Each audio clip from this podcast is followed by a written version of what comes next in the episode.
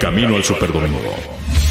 El programa que te acerca al emparrillado de la NFL. Desde los casilleros hasta el momento en que se levantará el trofeo Vince Lombardi. Todo, todo en el Camino al Superdomingo. Camino al Superdomingo.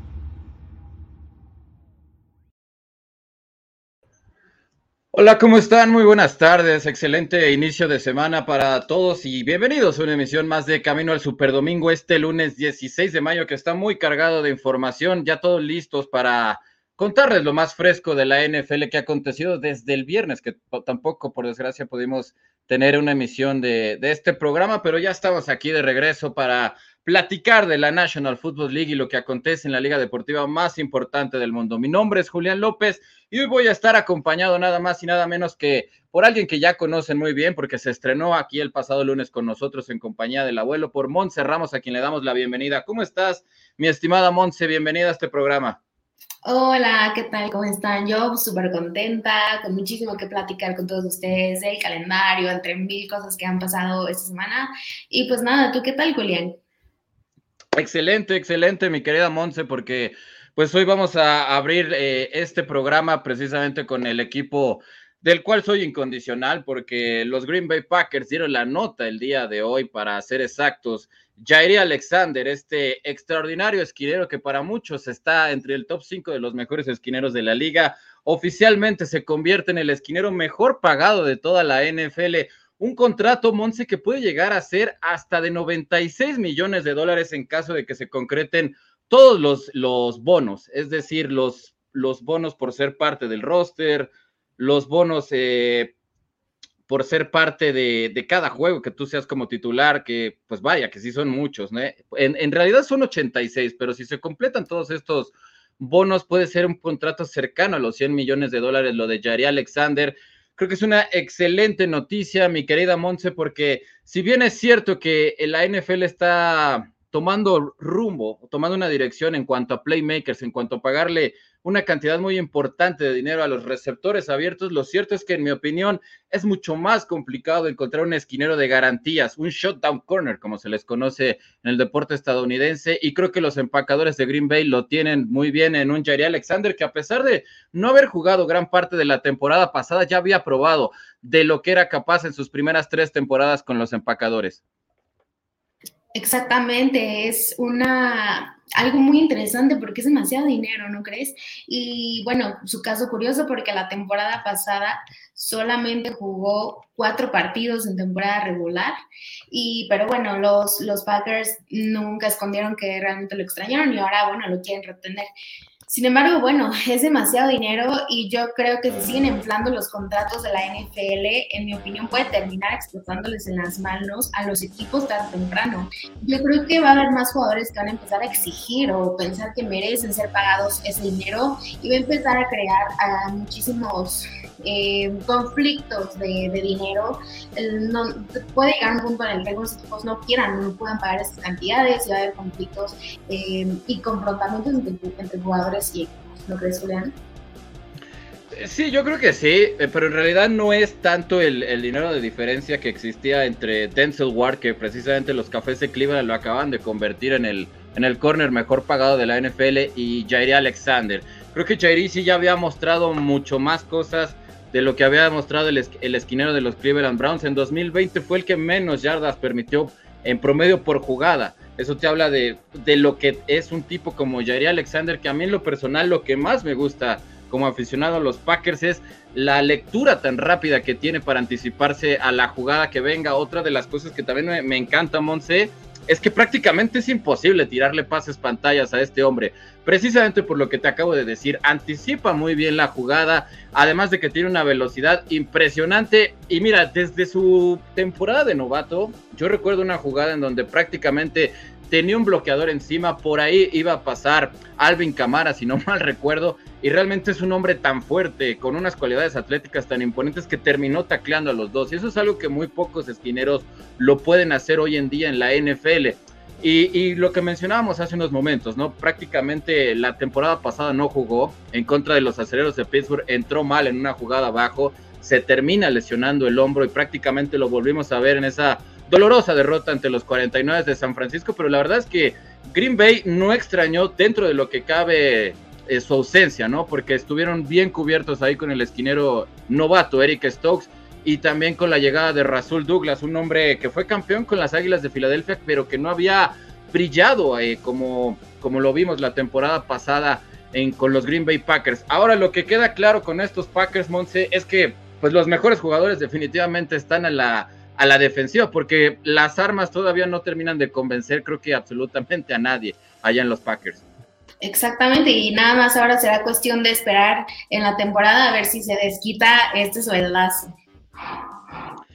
Esperemos que así sea, porque la verdad es que sí es una cantidad de, de dinero. 21 millones, solamente 21.5 millones, un poquito arriba de lo que le habían dado a Denzel Ward los Cafés de Cleveland y también arriba de lo de Jalen Ramsey, seguido de cerca de Marlon Humphrey y también de Marshawn Lottimore, el esquinero de los, de los Santos de Nueva Orleans. Así es que, bueno, pues ya tenemos eh, Alexander para rato, cuatro años de extensión de contrato, lo que terminó firmando con los empacadores de Green Bay.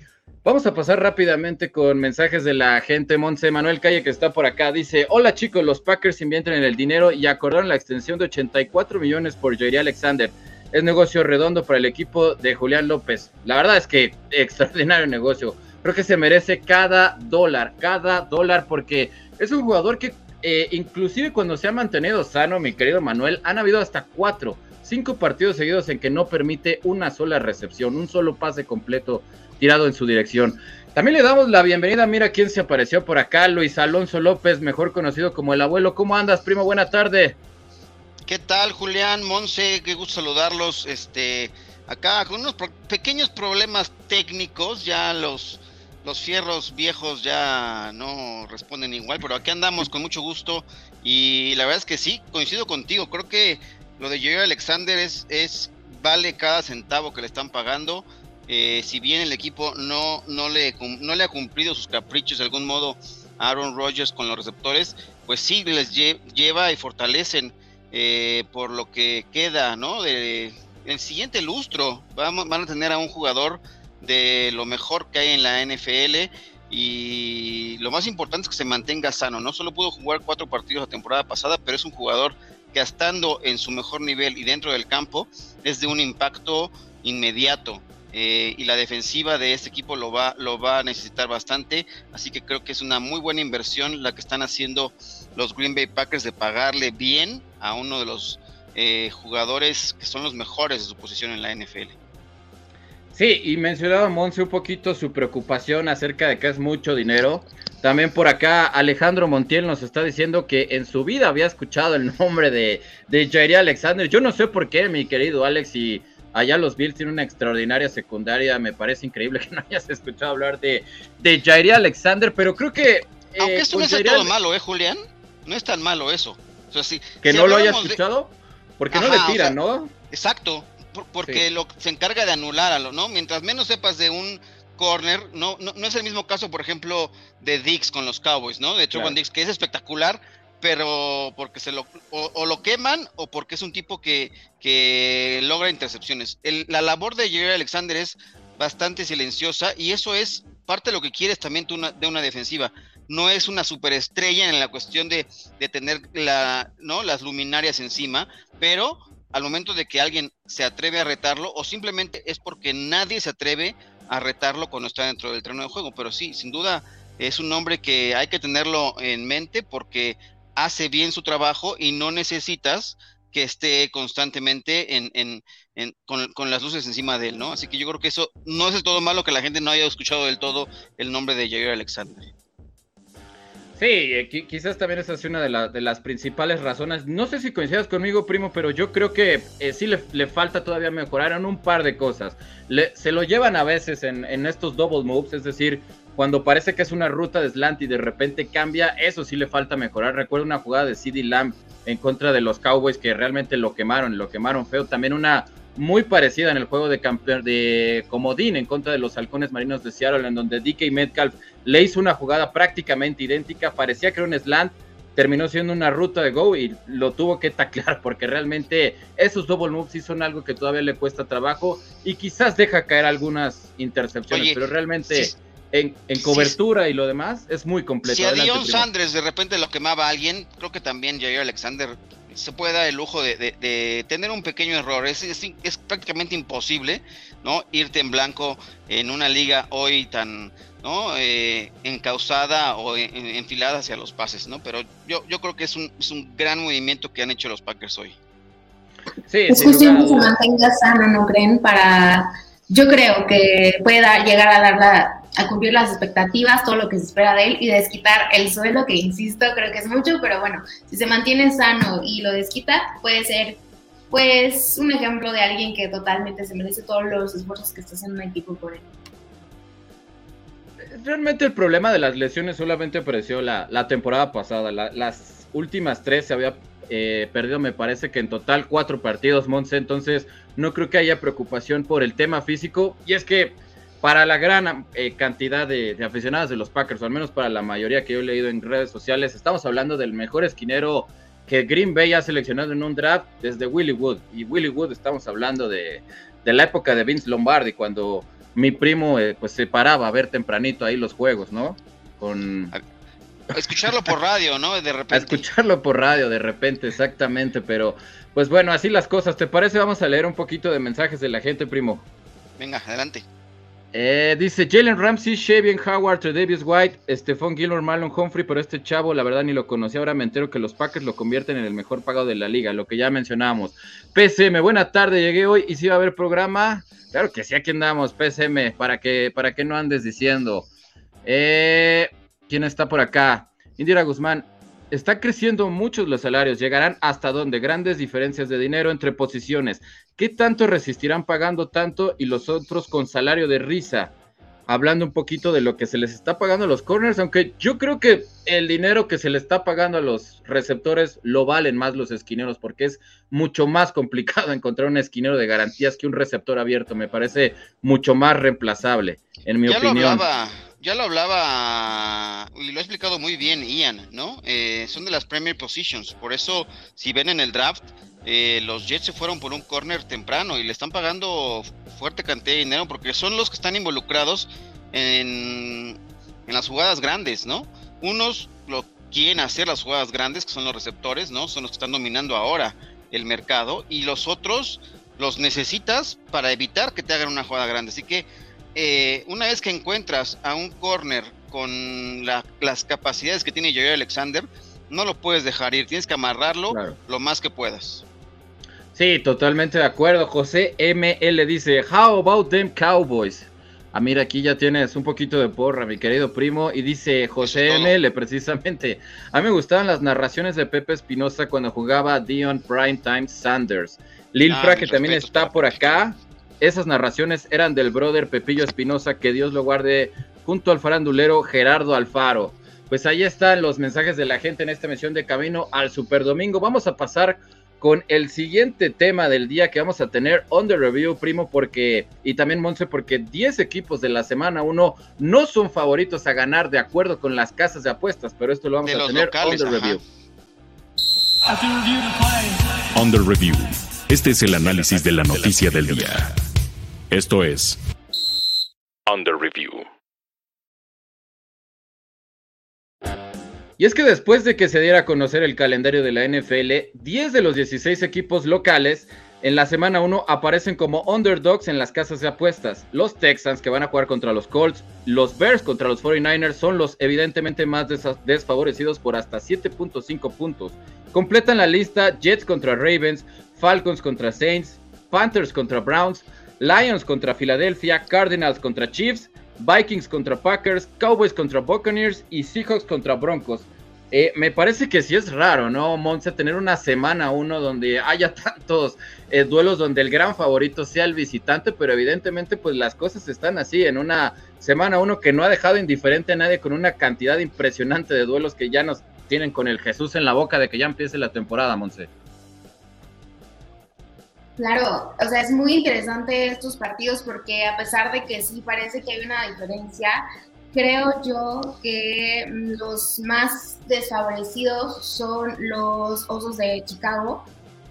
em, de, esta lista que vemos ahorita. Sin embargo, creo que Cowboys, eh, a pesar de enfrentar a Tom Brady, pueden tener la oportunidad de ganar en su casa. Los Cardenales creo que pueden pelearle al tú por tú con Chiefs y les pueden ganar en una de esas con su quarterback Murray. Em, vamos a ver qué, es lo que puede demostrar en este juego, que le va a dar muchísimos dolores de cabeza a la defensiva de los Chiefs. Pero bueno, para mi gusto creo que los, eh, los Chicago Bears son los más desfavorecidos en esta lista que vemos ahorita. Y los Texans de Houston también contra los Colts. Es una diferencia, creo, considerable como para verlos como los menos favoritos. Sí, yo creo que los Texans claramente, ¿no, primo? Porque Davis Mills pues mostró cosas, pero evidentemente estos Colts eh, con Matt Ryan y con una línea ofensiva que me parece que uno que otro retoque y podría volver a ser la mejor de toda la NFL, sin lugar a dudas lucen como los grandes desfavorecidos, pero Chicago que no tiene pues creo que nada que hacer esta temporada, a pesar de que tienen un backfield interesante, sino simplemente pensar en desarrollar a su, a su coreback de estos dos partidos, con cuál te quedas como digamos, el más seguro para que gane el visitante. Mira, yo creo que sí, los Texans son los que deben estar como más bajos. Yo creo que es, si les quieren, si, ustedes están pensando en meterle a esta, a esta apuesta, de 10 equipos locales, si, se arman un parlay, creo que la pueden hacer bastante jugosa, eh, considerando a las víctimas eh, a los dos principales que dijeron, ¿no? Los Texans y, los Bears, esos dos. Y ya de ahí vas viendo, yo la amarraría con los Seahawks perdiendo con los Broncos de Denver en casa. Lo que estamos viendo es que la tendencia ahora en las casas de apuestas, eh, los equipos locales cada vez su rango de diferencia de puntos se está reduciendo, ¿no? Estamos viendo que en la era del Super Bowl nunca habíamos visto algo así, que 10 equipos en semana 1 locales fueran desfavorecidos, pero también el marco, el, rango de diferencia en las casas de apuestas para los especialistas en establecer las líneas de apuestas han ido bajando para los equipos locales. Las puntuaciones cada vez se, van reduciendo y además eh, el año pasado venimos de una temporada en la que eh, solamente el 48% de los equipos locales cubrieron en contra de la línea de apuestas. Eh, las tendencias han cambiado un poco y esto nos deja claro con esta semana 1 del calendario de la NFL 2022 que los equipos locales ya no es tan cantada, ¿no? el hecho de que salgas y estés eh, puesto como favorito por esta localía. Eh, vimos una tendencia rara en la temporada de COVID. Evidentemente la falta de la afición dentro de los estadios impactó mucho en ese sentido porque los equipos visitantes pues estaban ahí prácticamente eh, jugando pues sin no sin esta diferencia sin la presión sin el ruido eso por supuesto que impactó y la temporada pasada pues también empezamos a ver ya que algunos equipos locales eh, han perdido fuerza en el sentido de que eh, cómo está la situación dentro de la NFL. Veremos cómo, cómo, si los equipos locales logran revertir estas tendencias ahora, pero los números se han bajado considerablemente. Ahora, e, ese partido de, Chicago y los 49ers, eh, ¿siguen siendo favoritos los 49ers si Trey Lance va a ser el titular desde la semana 1, Monse? ¿Tú lo sigues poniendo como favoritos con contra de Chicago? A los 49ers sí, definitivamente, porque como equipo me parecen mejor. Está el tema del coreback y sí, sinceramente sí creo que va a ser Trey Lance, a pesar de que es eh, pues novato, no ha jugado mucho, pero creo que como equipo los 49ers son superiores a los Osos de, de Chicago y pues bueno, es muy importante mencionar, como decían ustedes, que la verdadera importancia de, de la localidad hay muchísima gente que le pone mucho peso a esto, de que por ser locales tienen muchísimas más probabilidades de ganar, pero en este caso creo que sí hay mucha diferencia a pesar de ser locales, como es el caso de, los osos y los tejanos, que como ya les dije, creo que de todos son los más desfavorecidos. Creo que se le, le faltan un poquito el respeto a los Cardenales de Arizona. Yo sé que es Kansas City, que son, eh, son los Chiefs de Patrick Mahomes, pero Arizona, si está completo, es un equipo peligrosísimo. Por algo de, fue el último invicto dentro de la NFL la última temporada, así es que pues yo creo que ese sería quizás el más parejo dentro de estos 10 partidos en, en los que los locales no son tan favorecidos en esta semana 1, pero bueno, vamos con la encuesta del día que precisamente tiene que ver con este drama de la semana 1 y los equipos locales que no son favoritos. La encuesta del día. Camino al Superdomingo.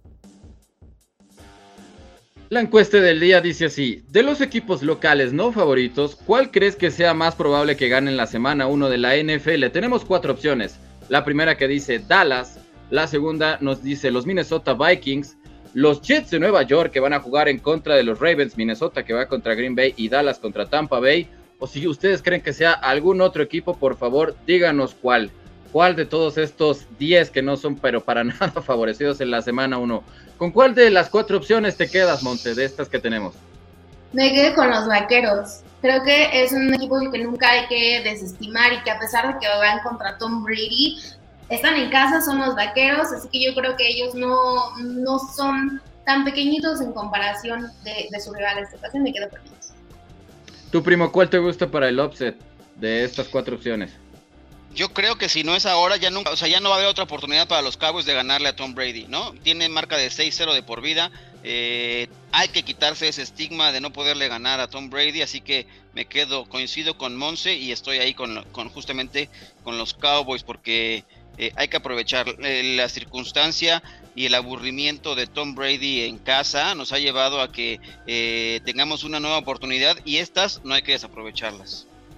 Y además que el, partido inaugural de la temporada pasada se decidió por una jugada muy, pero muy polémica que evidentemente si no hubiera sido por esa llamada creo que Dallas hubiera terminado sacando el partido. Yo también me voy a quedar con la opción A a esperas de que la gente aquí nos haga saber sus opciones porque ya tenemos aquí más mensajes afortunadamente de la gente. Pero bueno, ahí está la encuesta del día. Tienen hasta medianoche para participar con nosotros. Vámonos con otra nota, precisamente hablando del equipo, del ex equipo de Tom Brady, eh, primo, porque Joe Judge, el ex entrenador de los Gigantes de Nueva York, está trabajando con Mac Jones y la ofensiva, y todo indica que Judge será el responsable de trabajar con el ataque del staff de los New England Patriots. Judge ha estado trabajando con Mac Jones y la ofensiva. Bill Belichick estaba entre él y Matt Patricia para hacerse cargo de la ofensiva, y creo que bueno, esto ya es una historia de nunca acabar, ¿no? Que en Nueva Inglaterra realmente no existen asignaciones oficiales. Al equipo le importa tres pepinos que a ti te quede claro quién es el, el coordinador ofensivo, el de los equipos especiales. Ahí sabes quién es el coordinador defensivo, si bien te va, ¿no? Pero creo que esto ya es una tradición, por así decirlo, en Nueva Inglaterra. Sí, es una tendencia de Bill Belichick, así le gusta. Y pues ya a los, con los años que tiene Bill Belichick, pues ya va, va, a ser muy complicado que, cambie su estructura. A él le importa un comino quién es, quién tenga la etiqueta de cuál y cuál es el, ¿no? Quién es el coordinador ofensivo, el defensivo. Con Josh McDaniels lo teníamos muy claro, ¿no? Y ahora que se fue, evidentemente parece ser que hay como una especie de berrinche con Bill Belichick y decir, bueno, pues en realidad este, este es mi equipo, ¿no? Y quién quien tome o no las decisiones, al final de cuentas, la última palabra aparentemente siempre la tiene él. Así que es llama la atención, ¿no? Que evidentemente cuando se fue Patricia tenía un rol y ahora que regresa no tiene un rol establecido. Y lo mismo pasa con Joe Judge, ¿no? Él era el coordinador de equipos especiales cuando se fue para ser el, entrenador en jefe de los Giants de Nueva York, pero ahora eh, pues no tienen esa etiqueta. Pero pues sí, ha estado trabajando de algún modo de cerca con Mac Jones y vamos, eh, la tendencia sería que, él será el que mande las jugadas, aunque la decisión final siempre si hay que hacer alguna eh, opción de que si es una jugada A o B, pues sabremos que el que toma la decisión al final de cuentas siempre será Bill Belichick, yo creo. Sí, sin lugar a dudas, dos entrenadores, Monse, que vienen de ser entrenadores en jefe, evidentemente a ninguno les fue bien. Matt Patricia con los Lions, George con los Gigantes de Nueva York, que también fue un desastre. Pero evidentemente, si algo destacado Joe Judge, más allá de, de los pases completos, de los incompletos, ha sido el liderazgo de Mac Jones, como eh, el núcleo de Nueva Inglaterra ha confiado en él y bueno, temporada de novato, ya llegó al Pro Bowl, se espera que pueda desarrollar mucho este joven talento de Alabama y ahora que ya le trajeron un poquito más de armas, porque evidentemente creo que el cuerpo de receptores sí está un poquito flaco, pues se espera mucho más de los Patriots, aunque la verdad es una situación muy complicada porque dentro de su división está el gran favorito de la conferencia americana, que son los Bills de Buffalo. Ah, yo creo que en esta ocasión es cuestión de que Belichick, a pesar de que él mismo podría ah, hacerlo, mandar las jugadas, pero creo que esta es la oportunidad de él de darle confianza y jerarquía a su personal, eh, darles el empowerment que se necesita también como ese push para, querer hacer las cosas mejor. Y esta ocasión yo creo que por la experiencia, George es el indicado para hacer el envío de las jugadas ofensivas, pero bueno, veamos qué es lo que decide del Sí, pues a ver cómo le va esta temporada a los Patriotas de Nueva Inglaterra. Más eh, mensajes por aquí que tenemos acumulados. Eh, dice Lilfra, también cuando estaba Sony Alarcón y la tartamuda Miguel Galván, porque se narraba. Ese sí, ese no me la sabía. A Brady le echaremos a la botella de vidrio como si fuera el tacho de basura. Jesús Niebla dice, ya llegué, ya le patearon el pesebre a Dallas. ya tan rápido Jesús Niebla y luego, luego, aventando lámina. Ese juego Dallas contra Box lo gana Dallas, es Sunday Night Football, dice José ML. Indira Guzmán, una famosa casa de apuestas de Estados Unidos aconseja apostar por los visitantes. Hay un analista de apuestas que pone en duda cinco juegos y esos son Texans, Jets, Carolina, Lions y Osos de Chicago, precisamente por lo que les mencionaba de Trey Lance. Yo también creo que Chicago puede dar la sorpresa. Manuel Calle, voy con opción A y B, Cowboys y los no creo que ganaría. Los Buccaneers de Tom Brady Vikings tendrían una revancha de Snow Bowl ante los Packers. Para Survivor, Tampa en la semana uno sin miedo con ellos. Será una paliza. Manuel Calle, el Pide tu dinero. Alejandro Montiel dice: Kansas City ya no tiene a Chita Hill ni a Tyran Matthews. Son bajas a la ofensiva y defensiva.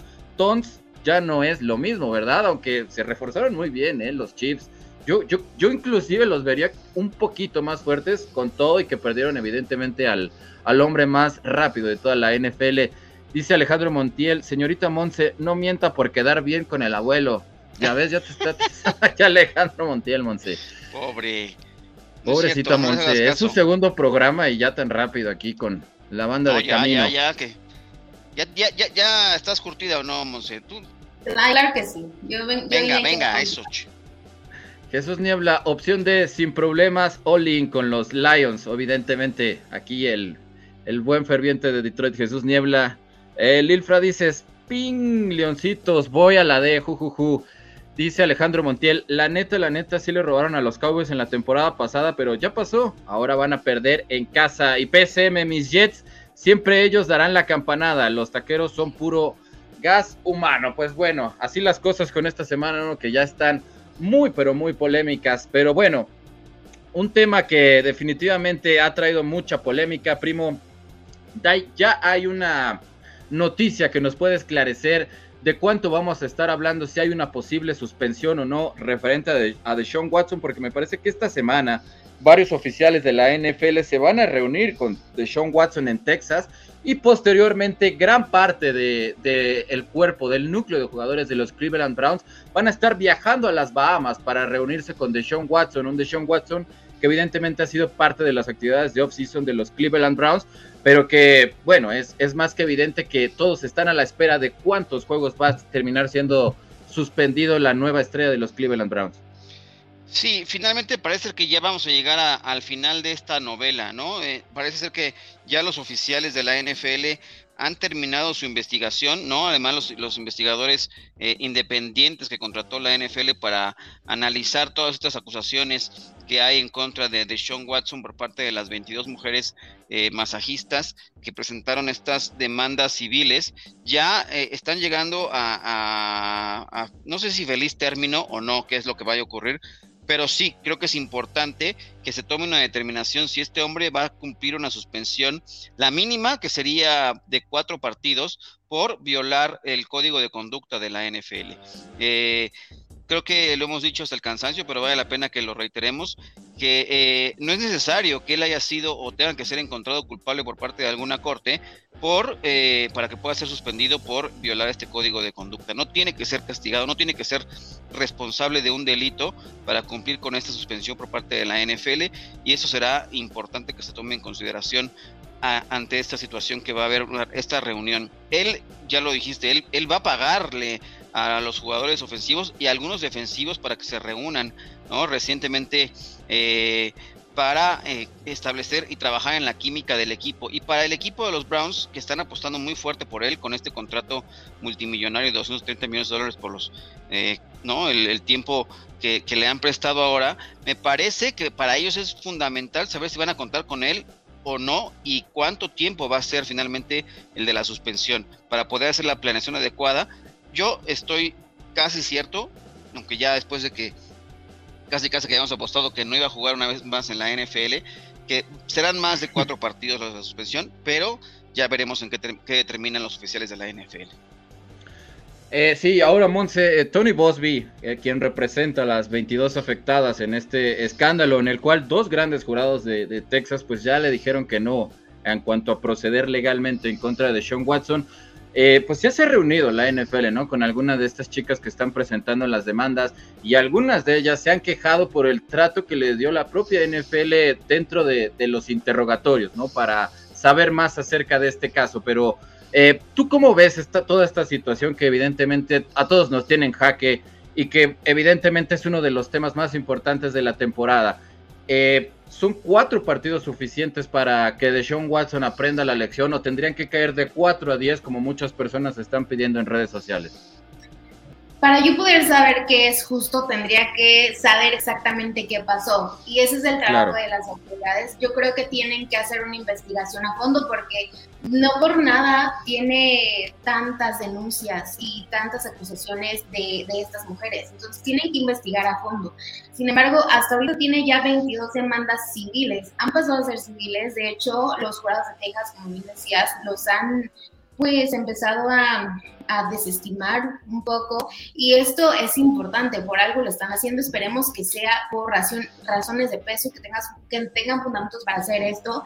Sin embargo, pues es lamentable porque él es un muy buen jugador, él es un jugador que sobresale, él no es un cualquiera, él es el que puede hacer la diferencia en los enfrentamientos de su equipo con los otros equipos de su conferencia y, este, y en cuanto a, la multa, pues bueno, la NFL ya está haciendo su parte, se va a reunir con él, que es lo primero que tenía que hacer.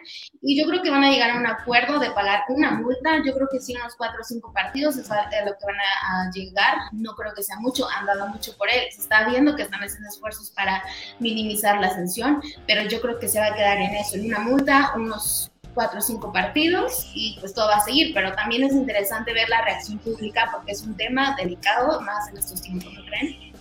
Sí, súper delicado. Además, eh, Roger Goodell el, el, pasado mes de marzo ya declaró públicamente de que solamente va a venir una suspensión. Eso, ese sería el único castigo en contra de Sean Watson, a que también queda claro que la NFL no necesita esperar a que se resuelvan estas 22 demandas por la vía civil para que ya le caiga la suspensión que todos estamos a la espera de Sean Watson. Así es que esperemos que esta semana ya tome un rumbo y ya tengamos una idea de cuántos partidos se va a terminar perdiendo la gran estrella de los Cleveland Browns y si Jacoby Brissett pues va a tener que ser el hombre que rescate la temporada de los Cleveland Browns este, este 2022.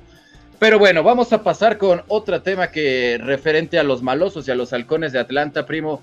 Brian Edwards se va de los Raiders a los Falcons. Los Raiders mandaron al receptor Brian Edwards y una selección de séptima ronda a los halcones de Atlanta a cambio de una selección de quinta ronda de 2023. Los Falcons, muy necesitados de un receptor abierto, se terminan llevando a Brian Edwards. Eh, Atlanta también me parece, primo, que se llevaron a Jerónimo Allison, ¿eh? Sí, eh, también salió hoy. Ajá. Exacto, ex receptor de los empacadores de Green Bay, se fue a Detroit nada más a robar dinero porque eh, la temporada 2020 eh, decidió no jugar por temor, por temas relacionados al COVID. y la temporada pasada creo que no tuvo una sola recepción Jerónimo Allison. Pero bueno, hablando de, los halcones de Atlanta, porque también la noticia era Brian Edwards, simplemente actualizando el cuerpo de receptores de los Atlanta Falcons.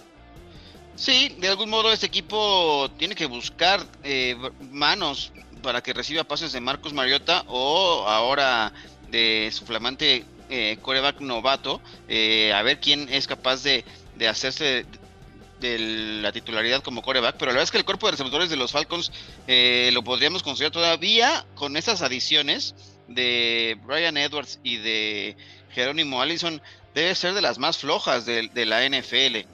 Ahí el hombre a seguir me parece que tendrá que ser Kyle Pitts, ¿no? Porque es creo que el, la amenaza mayor que tienen por la vía aérea y saber eh, qué es lo que va a ocurrir. Pero sí, creo que los nombres no son muy rimbombantes. Eh, Brian Edwards es de estas elecciones altas de draft que tuvieron los, el equipo de los Raiders de Las Vegas, que eran muy cuestionables, ¿no? Por parte de Mike Mayock y ahora pues se, han deshecho de él. Eh, no, no tuvo los, mejores resultados y ahora a ver si nuevos aires le pueden dar para repuntar una carrera que, de la cual en, los, en Las Vegas esperaban mucho y después se dieron cuenta de que la realidad era muy distinta. Yo, yo veo muy complicado que cualquiera de ellos vaya a ser de este equipo un poder, un, ataque poderoso por parte de los Falcons, que desde mi punto de vista estará llamado a ser de los peores equipos de la temporada que viene de la NFL. Sí, se ve muy, pero muy complicado. Brian Edwards, Monse, que realmente no, nunca dio eh, lo que se esperaba de él. Quizás la temporada pasada superando las 500 yardas, pero en realidad no es un hombre rimbombante. Yo coincido con lo que dice Luis, ¿no? Ahí tiene que liderar Kyle Pitts, que realmente es un ala cerrada generacional y Drake London, eh, este receptor abierto de los Troyanos del sur de California, que fue líder en cuanto a contested catches, a, digamos, balones aéreos que tenía que ir prácticamente el uno a uno en el duelo con los esquineros, pero por, por, lo menos estos dos hombres ya le dan un poquito más de forma a un cuerpo de receptores que sí se ha visto muy debilitado en los halcones de Atlanta. Claro, además es un movimiento muy interesante. Yo creo que Edwards fue afortunado, le vino bien este movimiento, porque em, con la llegada de Devante Adams a Packers, eh, digo, a Raiders, perdón, de Packers, eh, no iba a tener mucha oportunidad. Y los Falcons pues tienen necesidad de receptores y confiaron en Networks, lo contrataron y va a ser muy interesante porque en Falcons va a tener más oportunidad de demostrar su potencial, va a ser de gran utilidad para la ofensiva que este año van a disputar Marcus Mariota y la selección de este año draft de Desmond Ryder de Cincinnati, pero bueno, es un tema también interesante para mí. Recuerden que yo, yo le voy a los Titanes y Marcus Mariota era de Titanes, a pesar de que, bueno, tal vez no llegó a cumplir las expectativas en Titanes, pero vamos a ver qué puede lograr en otro equipo. Pues ahí está esta noticia de los Atlanta Falcons que se siguen reforzando muy, pero muy necesitadamente. Uno de los agentes libres más codiciados, primo, por fin firma contrato. Jarvis Landry regresa a casa. Hay que recordar que él es oriundo de Luisiana, jugó para los LSU Tigers, jugando, eh, formando una gran dupla con Odell Beckham Jr. Y el acuerdo es por 6 millones para el oriundo de este estado, cuyos planes eh, pasan por tener una fuerte temporada con los Saints este 2022 para así buscar un contrato más lucrativo en 2023.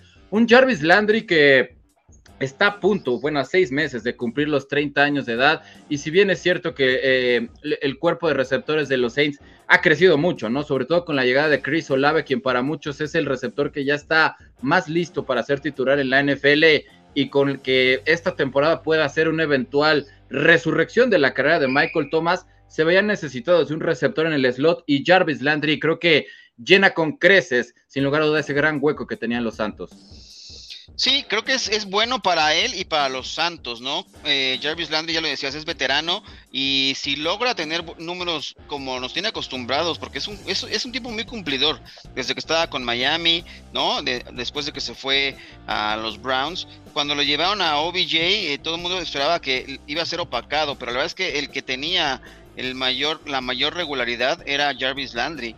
Eh, así que yo creo que esto es bueno para él. De repente el cuerpo de receptores que tendrá eh, Winston luce interesante y ver cómo se van a ir rolando la posición del slot, porque Michael Thomas, eh, parte de lo que ha hecho es, saliendo desde ahí, ¿no? Eh, la temporada histórica de más de 110 recepciones que tuvo es, es, es, por su versatilidad y también por su habilidad para salir desde el slot. Así que ya veremos qué termina o cómo los terminan alineando, pero me parece que es bueno para él porque cobrará ahorita y va a cobrar seguramente el, próximo año y seguramente firmará su último contrato en la NFL y el siguiente equipo le podrá dar algo, algo más para allá. Así que venga, venga por ahí.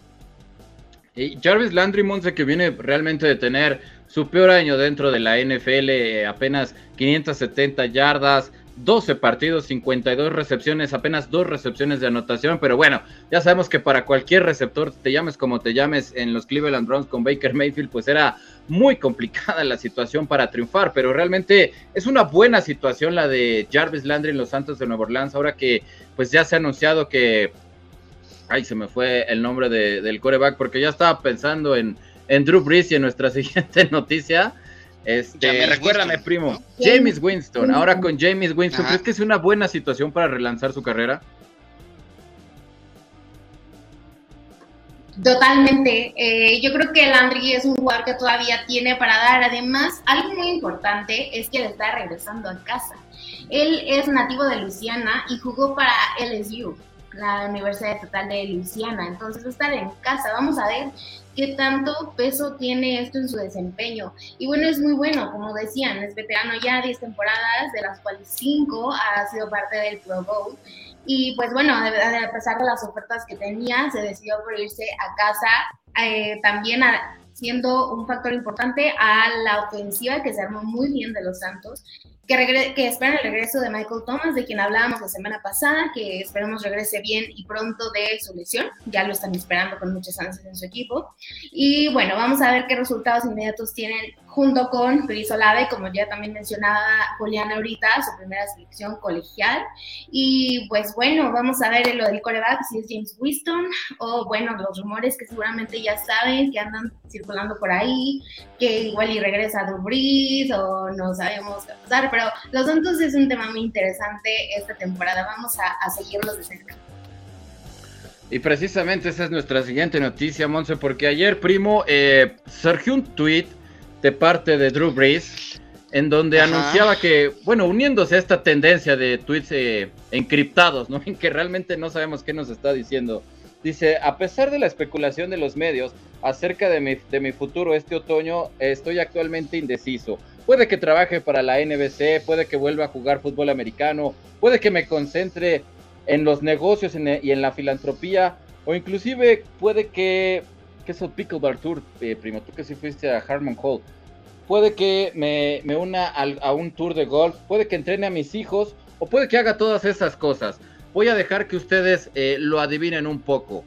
Esto es una posible anuncio de que pueda regresar Drew Brees a los 43 años de edad. Espero que no, primo, porque realmente las últimas dos temporadas que le vimos a Drew Brees, creo que ya era muy, pero muy claro que su brazo ya llevaba varias temporadas retirado, aunque bueno, eh, inclusive Dennis Allen, el entrenador de los Santos de Nueva Orleans, dijo que no le gusta estar en este mundo de especulaciones, que su mariscal de campo titular ahorita es James Winston y que no piensan eh, para nada en, un posible regreso del, del, jugador que ya los llevó a ser campeones dentro de la NFL.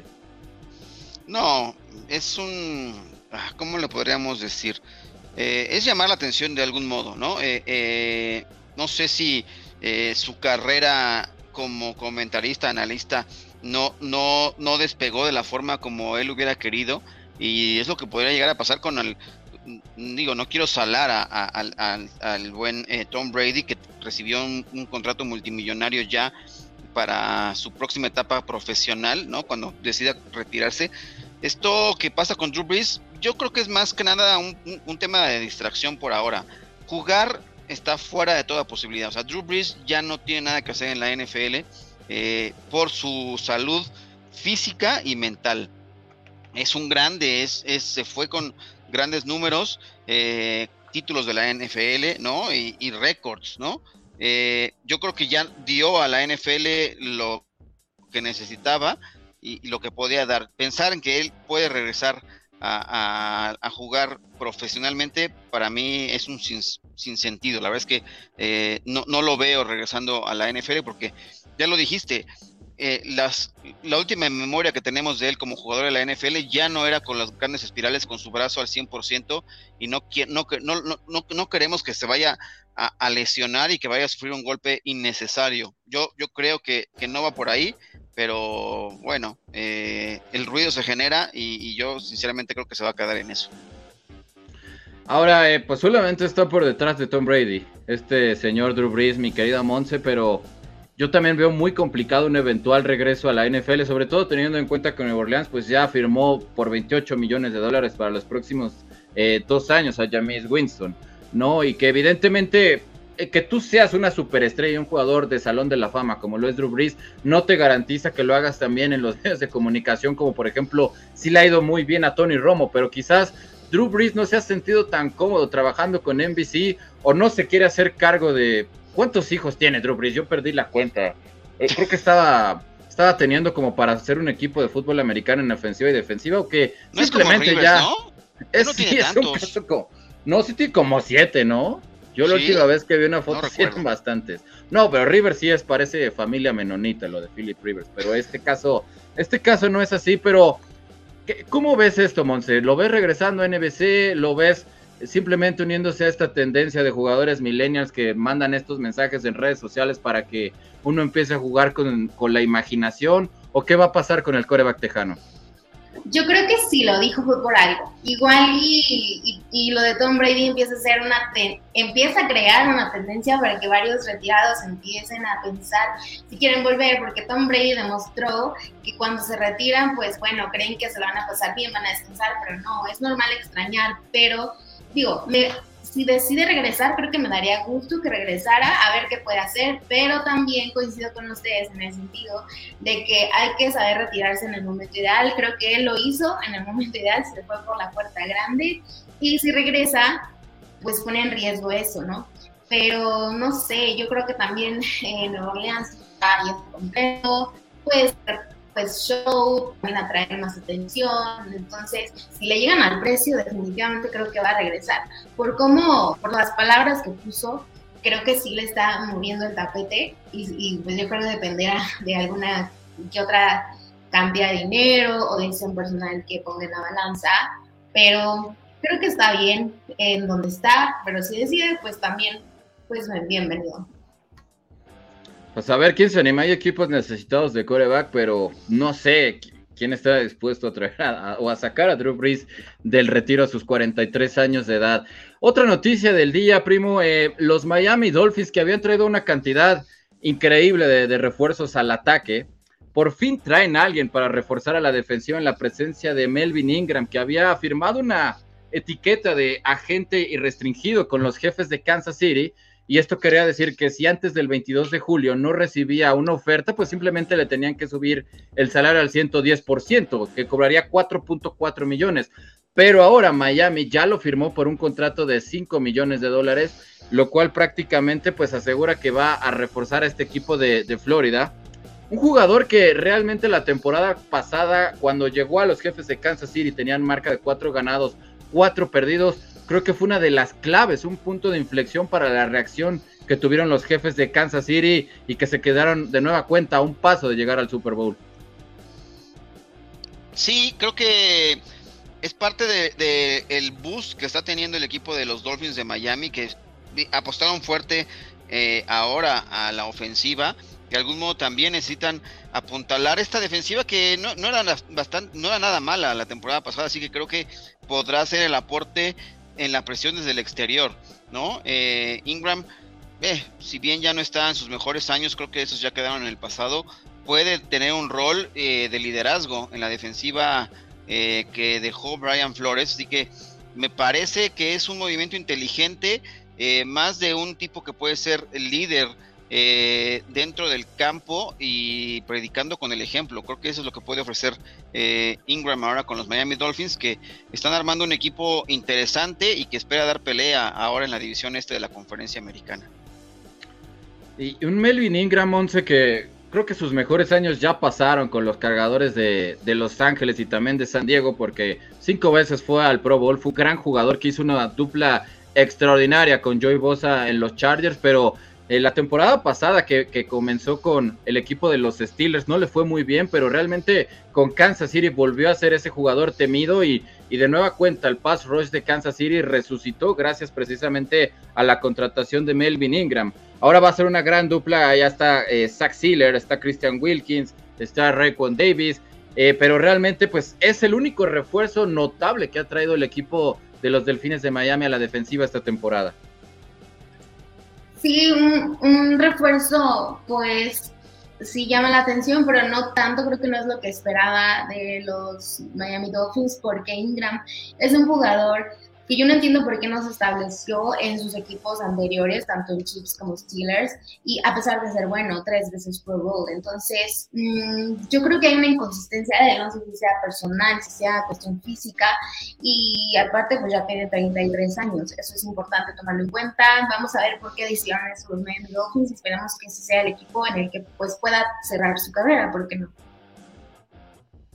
Exactamente, pues bueno, ahí está lo de Melvin Ingram allá, los Miami Dolphins. Nos estaba pidiendo Manuel Calle que si podíamos comentar sobre el arresto de Earl Thomas. Fue arrestado en Texas por violar una orden de protección y Micah Hyde anunció la donación para las víctimas de tiroteo. ¿Qué dicen ustedes? Lo de Micah Hyde, extraordinario, primos. Me imagino que te enteraste de un partido de softball. Piensan eh, donar todas estas ganancias para esta tragedia realmente brutal que sucedió allá en Búfalo. Me parece que 10 personas muertas y pues bueno, uniéndose a esta, sí, un, un, tiroteo en un barrio predominantemente afroamericano, extraordinario lo que está haciendo Micah Hyde. Y lo de Earl Thomas, pues qué podemos decir, oye, todos los de la Legión del Boom o están en la cárcel o están vetados, o sea, ¿qué, qué demonios le pasó a esa brillante defensiva de los halcones marinos de Seattle? Pero él, Thomas, que realmente estaba pidiendo una oportunidad extra dentro de la NFL, luego de que salió por la puerta de atrás de los Cuervos de Baltimore, creo que aquí ya simplemente no creo que vaya a haber ningún equipo que se anime a traer al que por tres temporadas consecutivas fue el mejor de su posición cuando jugó en Seattle. Sí, creo que era un, hombre interesante que estuvo coqueteando con los Cowboys en jugar y ahora, pues, eh, cuando le dieron la oportunidad también en los Cuervos, eh, pues se metió en problemas. De hecho, por eso lo cortaron, porque tuvo un, problema con un compañero en el training camp, ¿no? Empujó y golpeó a alguien. Eh, es por eso que lo dejaron en libertad. Me parece que eh, eso habla también un poco, ya decías, la legión del boom, los golpes afectan, ¿no? La cabeza, lo sabemos de antemano, y estos tipos fueron muy rudos en su momento y ahora lo que ha hecho, él quería ver a sus hijos, ¿no? Es un tema de una orden de restricción y tuvo acercamientos para poder ver a sus hijos. Eh, cuando evidentemente eh, está establecido por esta, esta pues, está boletinado para no hacerlo, no tener contacto. Violó ese protocolo y evidentemente todo tiene consecuencia y es por eso que está eh, sufriendo esto y pues tendrá que ver los modos de cumplir con sus obligaciones y tratar de ver a sus hijos por otros medios sin establecer contacto porque no lo puede hacer. Tiene, o sea, directamente con la, la ex esposa no lo puede hacer, pero eh, ahí está ese tema y tendrá que cumplir con, con, con, con las leyes. Así es, pues bueno, José Mele que dice Monse, remember the Titans. Aquí mandándole apoyo a nuestra querida Monse. Eh, por cierto, los Titans que firmaron a DeMarcus Walker, Monse, y también por ahí aparecía Robert Woods en un video eh, mostrando un poquito de cómo va su rehabilitación de rodilla para un receptor abierto que, pues, bueno, evidentemente todos lo recordamos por ser un extraordinario bloqueador en los Rams. Sí, los Titans esta temporada van a, yo creo que van a sorprender. Eh, acuérdense. Jesús Niebla dice, se viene Breeze con todo y bastón Alejandro Montiel dice, yo espero que no y que no cometa el error de algunos otros que regresaron solo para opacar sus brillantes carreras. No que Brice no la haya tenido, pero fue bueno lo que hizo, ganó un Super Bowl. Péseme lo que, lo que darían los nombres de refresco chilango o los taqueros por tener un jugador como Breeze. Ah, yo creo que cualquiera de Dallas, ¿no? Al ser un, un jugador oriundo precisamente de esa ciudad, pero sus mejores años creo que ya pasaron. Pero bueno, estamos llegando a una emisión al final de una emisión más de Camino al Super Domingo, no sin antes acordarnos de las emisiones, de las efemérides, mejor dicho, de un día como hoy, pero de 1929 se celebró la primera entrega de los premios Oscar, en 1960 se dispara el primer láser funcional, en 1966 Bob Dylan graba su primer LP, Historia de Música, Día Mundial de la Luz y de la Convivencia en Paz. También nace Juan Rulfo, en 1919 Liberace, Christian Lacroix, Pierce Brosnan, Chris Novoselic de Nirvana, Turman Thomas, corredor de los Bills. Eh, ay, ya se me perdió por acá. David Borneas y Gabriela Sabatini, la muy bonita tenista argentina. Pues bueno, muchas gracias, eh, mi querida Monse. Un placer que hayas estado de nueva cuenta por acá. También te vamos a estar eh, viendo los viernes, ahora que también te incluiste, te sumas, mejor dicho, al equipo de Noche de Titanes, allá con Armando Farril y también el buen Jarvis, toda la banda de los Tennessee Titans que están todos los viernes por máximo avanza ya en las 8 de la noche, si no me falla la memoria, Monse. Correcto, entonces a las 8 de la noche los viernes los espero en Batalla de Titanes con todo el equipo, gran equipo titán de México. Y pues nada, los quiero seguir viendo los lunes a las 6 con mis compañeros Julián y el abuelo aquí en Camino al Super Domingo. No se lo quiero, aquí os vamos a estar. Claro que sí, Monse, aquí nos vemos el próximo lunes. Primo, tarde, pero como siempre llegando a aportar. Muchas gracias por esa sabiduría y esos comentarios como siempre tan atinados. No, muchas gracias a ustedes y perdón por llegar tarde, pero ya saben, los fierros de repente fallan y también estando acá en la doble labor, pero gracias y no se pierdan todos los contenidos que hay para ustedes aquí en Máximo Avance. Sin lugar a dudas, pues los esperamos el día de mañana en una emisión más de Camino al Superdomingo con más información de la NFL. A nombre de Montserrat Soto y de Luis Alonso López, mejor conocido como el abuelo, agradecer a Grecia Barrios en la producción y los controles. Mi nombre es Julián López, gracias. Nos vemos el día de mañana a las 6 de la tarde en una emisión más de Camino al Superdomingo. Hasta la próxima. Esto fue Camino al Superdomingo, el programa que te acerca al emparrillado de la NFL. Camino al Superdomingo.